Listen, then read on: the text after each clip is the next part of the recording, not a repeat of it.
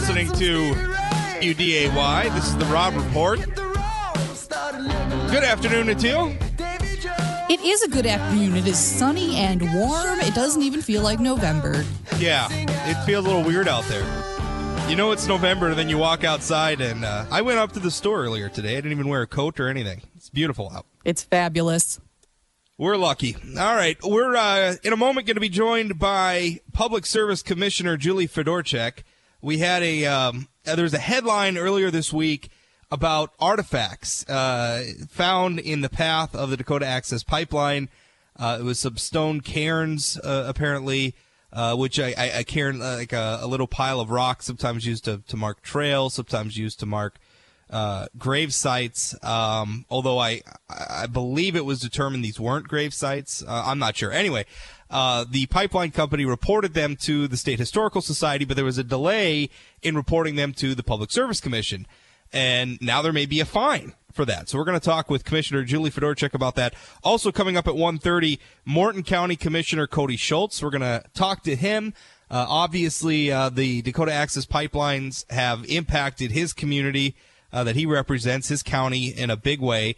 We had some recent comments from President Barack Obama saying he'd like to let this situation play out for several more months. And, uh, well, we'll find out how uh, Mr. Schulz feels like that with a, uh, a view from the ground. If you want to join the program, 701 293 9000 is the local number. 888 970 9329 is the toll free number.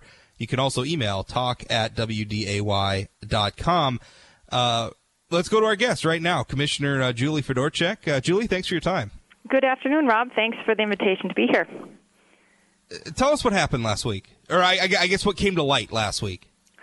Well, what, what came to light is we got a report from our third party construction inspector, which the PSC hires to be our eyes and ears out on the construction site during this process. They aren't there 100% of the time, but they do spot checks. And they were doing a an inspection, and they came across an area that had been flagged off in the route, and it was clear to them that the company had found something in that area. It appeared to be an unanticipated discovery and there's a process in place for how to handle those. And so they talked to their the the company folks, found out how it had been handled. Talk, uh, were told that the company was working with the archaeologists and the and the state archaeologists, all of which is is proper and in order.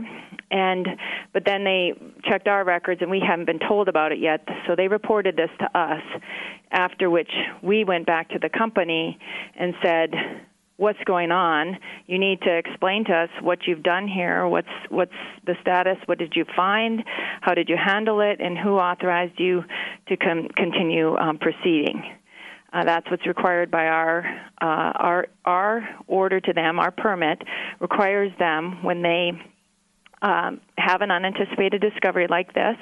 There's a very well thought out plan for dealing with it, and they they involved the experts that need to be involved. We've got no issue with that. In fact, I'm very comfortable and comforted that that worked as well as it did. But they didn't tell us. That's also part of the requirement. I believe strongly in transparency in government, and and maybe they would have told us. We don't know that though because they didn't report it to us until we went to them and requested that they let us know what happened. Our third-party inspectors found it. So, you know, that's a that is not in accordance with our order and we want to make sure that they are uh, being really upfront and, and straightforward with what's going on out there and understand the importance of, of transparency in their work. 701 293 9000 888 970 9329. I want to be clear because this, I mean, the debate around this thing has become a, a political tinderbox, unfortunately. And, and so I, I want to be clear the artifacts were protected, yes?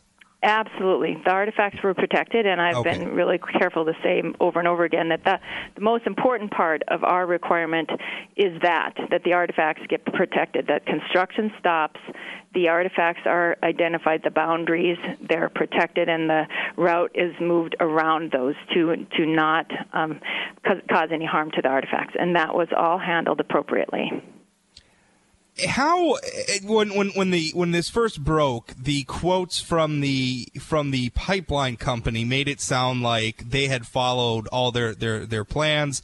And you know they, they said you know well we contacted the historical society. The historical society you know inspected it. We moved the route. We followed all our rules. But you're saying that the order from the public service commission required them to also tell you folks uh, yeah, absolutely, it does. I mean, I can read from uh, our order right here. Uh, you know, they need to um, if it's discovered during construction, it must be marked, preserved, and protected from further disturbances until professional examination can be made, and report of such examination is filed with the Commission and the State Historical Society, and clearance to proceed is given by the Commission. So they they followed. They told the historical society, but but the thing that they did wrong here is they did not tell the Public Service Commission. What what, what is the reaction of the commission when you get a report like this? What do, what do you folks do with it?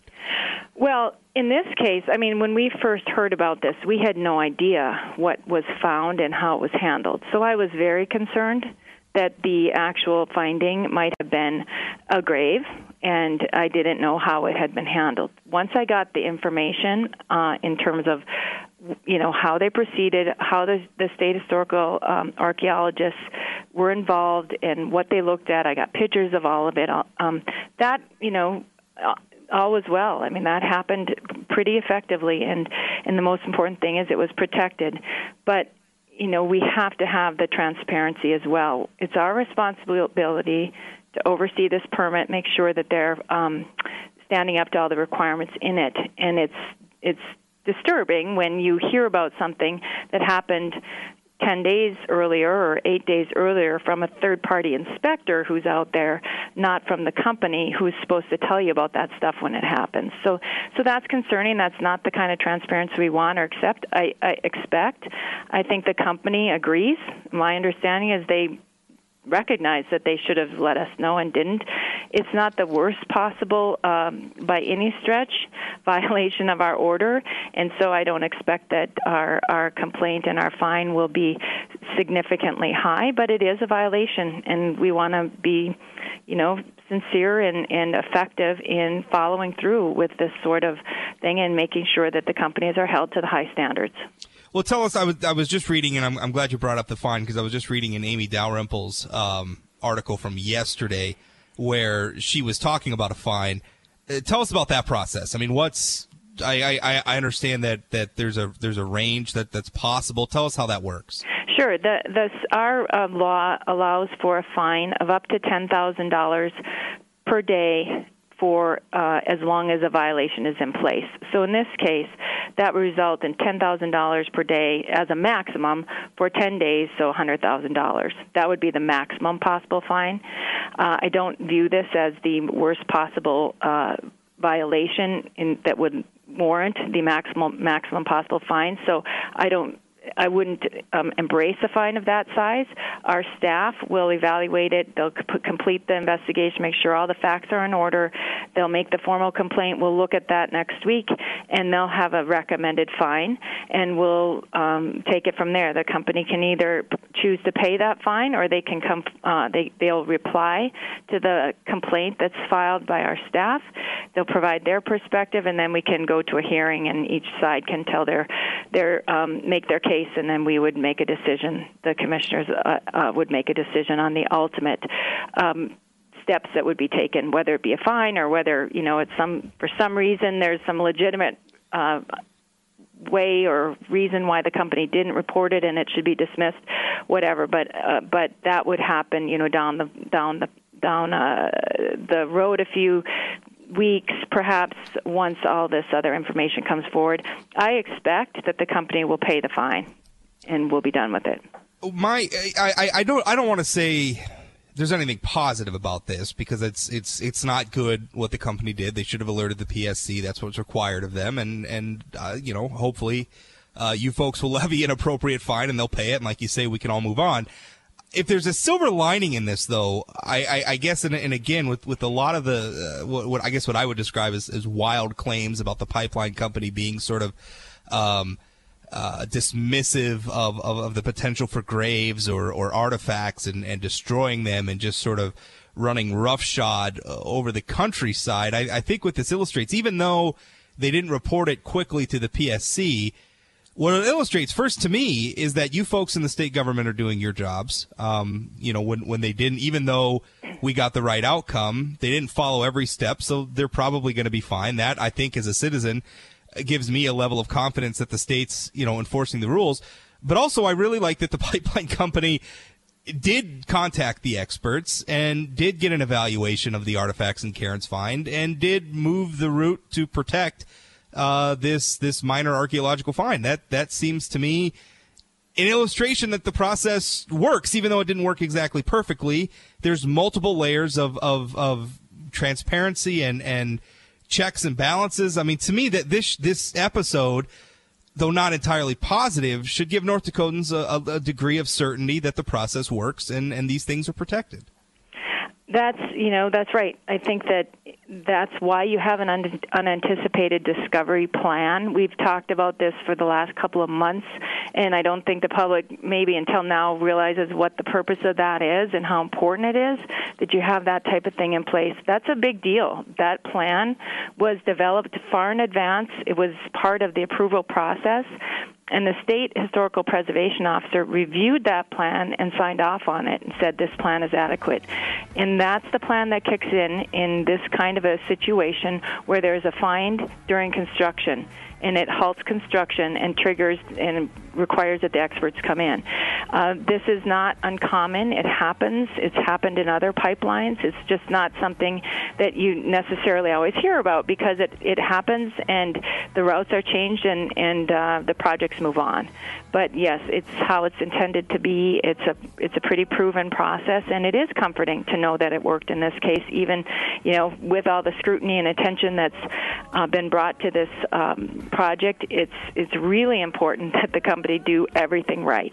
Yeah, no, I, well, yeah, all I's need to be dotted, T's needs to be crossed because, man, everybody in the world seems to be watching this one. Julie, thanks for your time. Appreciate it. Thank you, Rob. Have- That's uh, Public Service Commissioner Julie Fedorchak. I'm Rob Port. More straight ahead, 701 293 9000, 888 970 9329. Don't go away.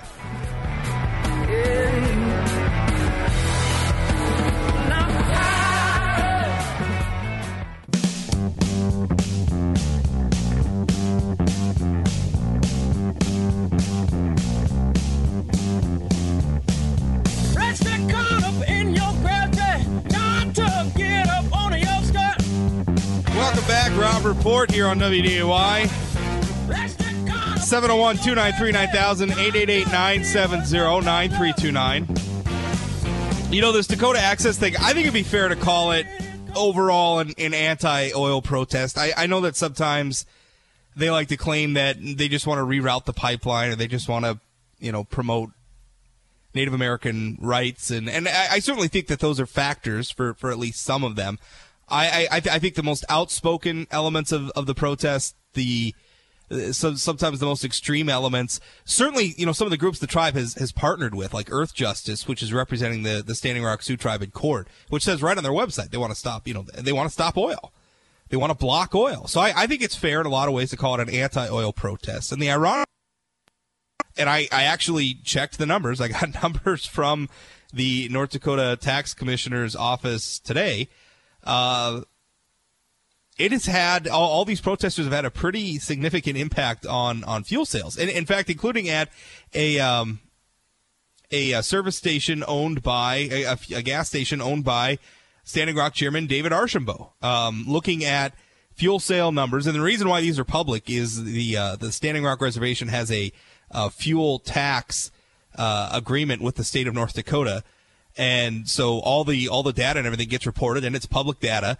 And the um, the Hawks Corner fuel sales used to be known as the Cannonball Pit Stop, owned by uh, Chairman Archambault, has seen a 178% increase in gas sales in August and September 2016 compared to the same months 2015. 178%. Prairie Knights Casino has seen a uh, like a 36% increase. Anyway, all the data is at sayanythingblog.com. Check it out. Uh, Jim has a question. Jim, what's up? Hi. Well, more kind of a comment, Rob. You know, uh, I've been following your reporting of this uh, Dakota Access Pipeline, and you know, what I've found it. Uh, you know, you, you approach things in a logical manner. Uh, you examine both sides. Um, you know, you use the facts. Okay, well, but you. you know what? What I find disturbing is when people say you're being divisive because you're reporting the facts. And what's Yeah. really, I really find disturbing is when I when I hear a morning talk show host who's uh, on an opposite station call you a racist because you're reporting the facts on the Dakota Access Pipeline. You know, Oh, I just keep doing what you're doing. You're doing a good job. Well, thanks. Um, to tell you, uh, I, I don't, I don't know who the talk show host you're talking about is specifically, and uh, I don't really care if that's the sort of claim they're going to make. I, I don't, I don't know what makes a person racist about reporting factual information. Um, you know, I, I don't. I don't care what the races of the people protesting down there is. I think they're wrong based on their position. And I illustrate my, my arguments with, with facts and data that have nothing to do with their race at all, period. You know, I think they're wrong about the pipeline. I do think that we could talk about maybe ways of including Native American voices better in these sort of projects. I'm more than happy to have that debate.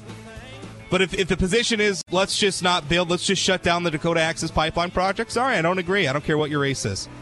701 293 9000 888 970 9329. Thanks for the support, Jim. I really appreciate it.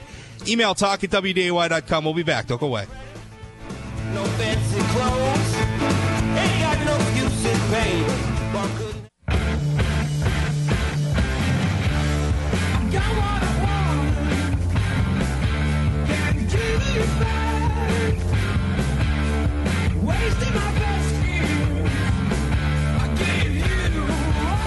Back. This is Rob Port on WDAY, AM 970. You for the first time. You can uh, call in if you'd like, 701 293 9000. You can uh, call the toll free number, 888 970 9329. You can email me too, talk at WDAY.com. My, uh, my guest now is Morton County Commissioner Cody Schulz, and uh, he is uh, he is somebody. He obviously he's a uh, he's a, one of the leaders in, in Morton County, which is where most of the uh, protesting against the Dakota Access Pipeline has taken place. Uh, Cody, thanks for your time. Thanks for having me, Rob. How's things in Morton County today? Um, relatively calm today, um, so we're we're thankful for that. Um, obviously, protest activities continue. Uh, now, when these protests are truly peaceful and prayerful, uh, we're completely supportive of that. Uh, it's when it becomes um, unlawful and violent where where we have to respond. I think that's I, I think that's a distinction a lot of people are missing. I mean, when when you know you read in, in the national media, you would think that these protesters were just trying to exercise their First Amendment rights, and then we're getting uh, steamrolled by by law enforcement who just wants to build a you know is, is on the side of the pipeline. And I, I think the important distinction here is that the only time county law enforcement, state law enforcement, the only time the protesters have been acted upon is when they've done illegal things like block a highway or trespass on private property or lock themselves to construction equipment or vandalize that construction equipment. I mean, these are the things that have, have provoked really a, a law enforcement response, which in a lot of ways I would argue is, is what they want because that's, that's what gets headlines. But uh, tell us, I mean- you're you're obviously in a in a leadership position in the county. How's morale holding up? I mean, it's it's and it's it's law enforcement. They're on the front lines, but it's got to be county workers as well. I mean, th- th- this has been going on for months now. It has to be taxing. Absolutely, yeah. As you mentioned, you know, it's uh, law enforcement obviously is most directly uh, uh, uh, influenced here. Um, they they have the, they're shouldering a bulk of the work, but there's some of the admin staff and support staff. Uh, uh, it's been long hours for them as well. In terms of morale, I would say morale is high, but there's a level of fatigue. Um, this is, I think, we're it's been one long day in my mind, but I think we're in day 85 or 86 of this, so it's it's gone on a long time.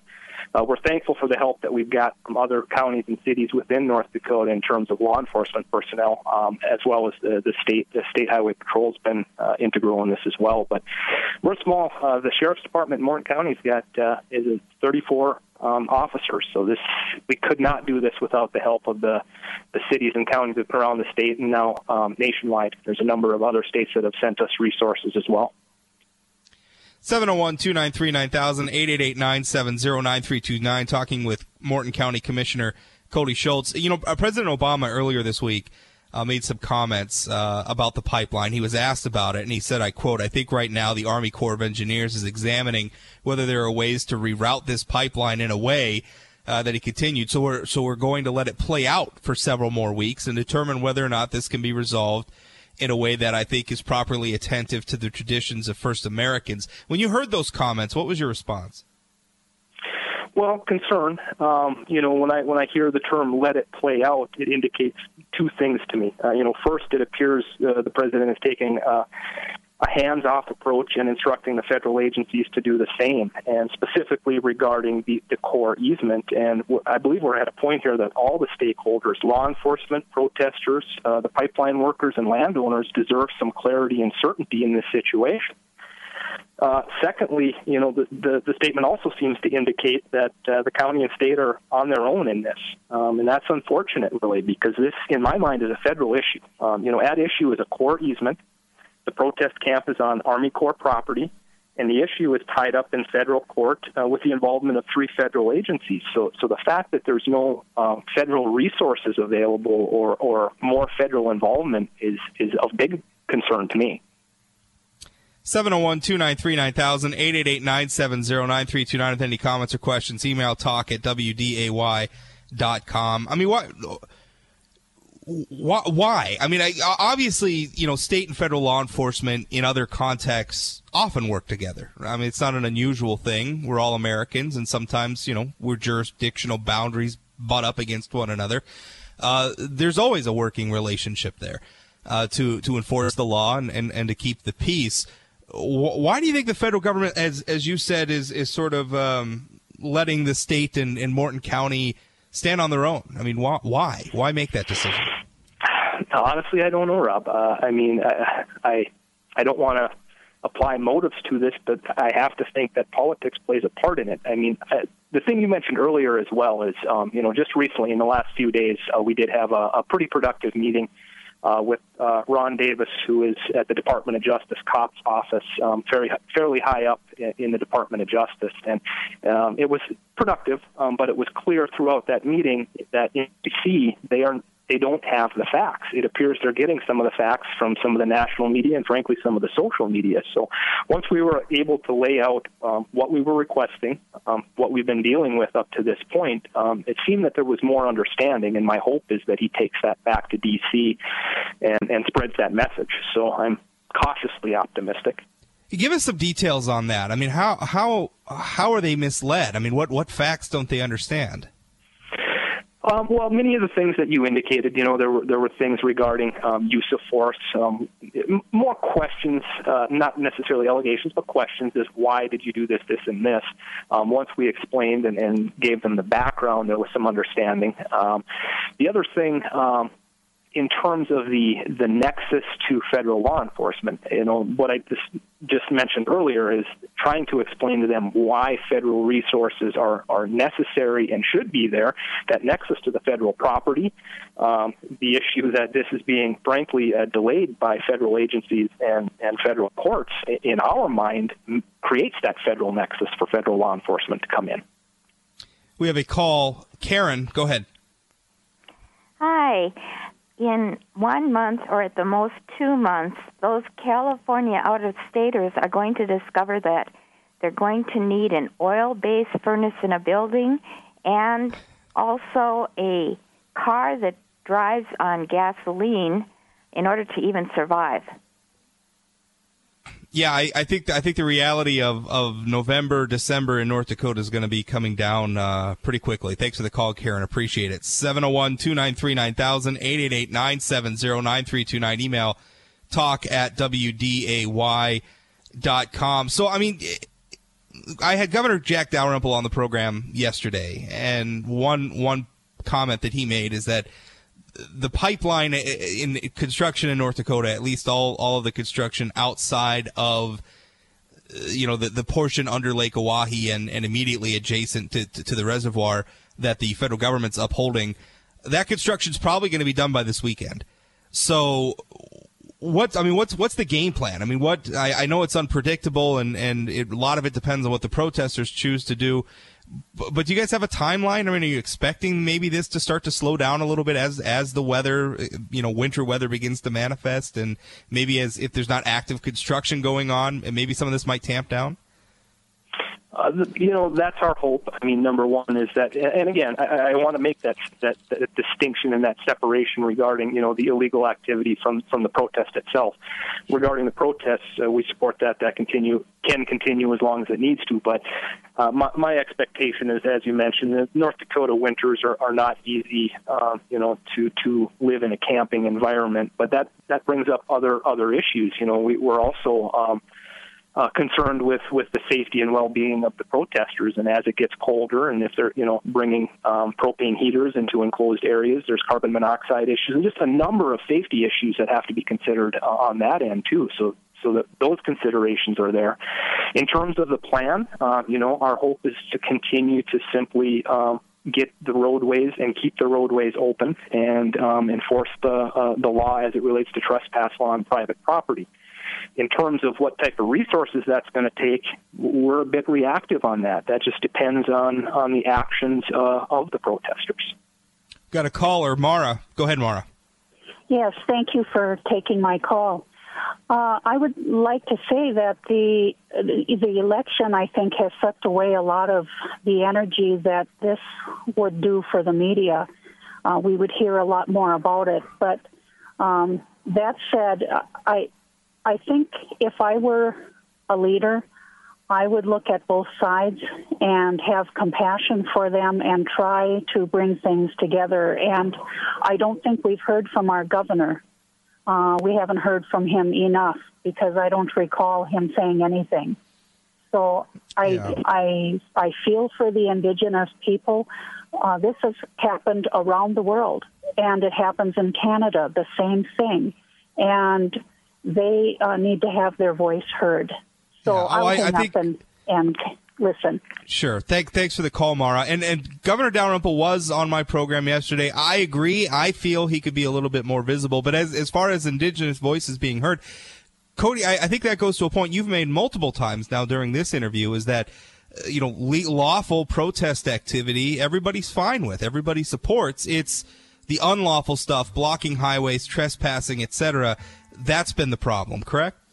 That's that's absolutely correct, Rob. You know, and early uh, one of the problems regarding uh, communication um, from from leaders, whether it's law enforcement or elected leaders, and, and these protest camps, is there's no no formal leader, no formal authority within the camps. Um, uh, very early on, there were some, uh, if you want to say, uh, organic leaders, those that kind of rose to the top, um, and during those times there were, uh, I believe, twice when they want uh, protesters wanted to do a prayer march on 1806, and that was coordinated with the Morton County Sheriff's Department and the Highway Patrol and the Bureau, of Indian Affairs, and we closed the road for that prayer mar- march for safety. So when those things are asked and you know they're reasonable, we can help with with the peaceful protests.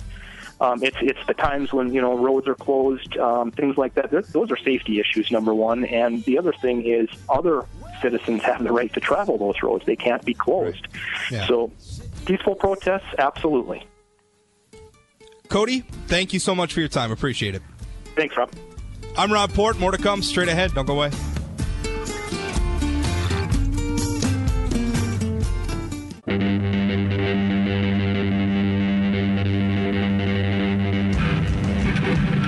Welcome back, Rob Report. Last segment. Hey, Jay Thomas show straight ahead, so stay tuned for that. We got John waiting patiently on the line. What's up, John? Rob, I haven't heard anyone talk about this from this particular perspective, but uh, where does the county zoning come into this? And now think about this: if you and I go out to the national grassland and start a campsite uh, right by Medora on, on the national grassland, somebody's going to chase us out there because we don't have a permit to camp there. Uh, why can't Morton County, under the zoning ordinance, clear these people off the land? Well, here's here's the thing: is where they're camping is either a Standing Rock tribal land, which is where Morton County does not have jurisdiction, or b Right. U.S. Army Corps of Engineers land, which is the federal government. Now, Morton County has, and that was part of what Commissioner Schulz was talking about. Morton County has repeatedly requested that the federal government clear these camps out or or do something about them because those you know the, the camps on federal land uh, are being used. Uh, they, they, were home to some of the, the more extreme, I, I would say, violent factions of it. The Red Warrior Camp uh, is one of those factions. Uh, you know, asking the federal government to clear them off. Now, the U.S. Army Corps of Engineers uh, said they wouldn't, and it's I mean it's a very ugly situation because not only did the protesters never get a permit from the federal government to camp there uh, at least some of that land, the federal government had actually leased grazing rights to a rancher. Now, now imagine if you're that rancher who paid for that lease to graze your cattle on that land, and you can't because there's protesters there, and the federal government won't do anything about it. So, what you're talking about is it's not really Morton County's problem. I mean, Morton County can't do anything about that. That's it's federal land. The federal government's got to do something about it. Now, yesterday, the U.S. Army Corps of Engineers did give Morton County some authority to, to clear some protesters or keep them from trespassing uh, on some of the property. So things are improving there, but that's a federal government problem. Thanks for the call. Appreciate it, John. Uh, that's it. Remember, you can catch me here 1 to 2 p.m. Monday through Friday on the Rob Report. Jay Thomas Show coming up next. Also, sayanythingblog.com, 24 hours a day, seven days a week. Thanks for listening. We'll talk again.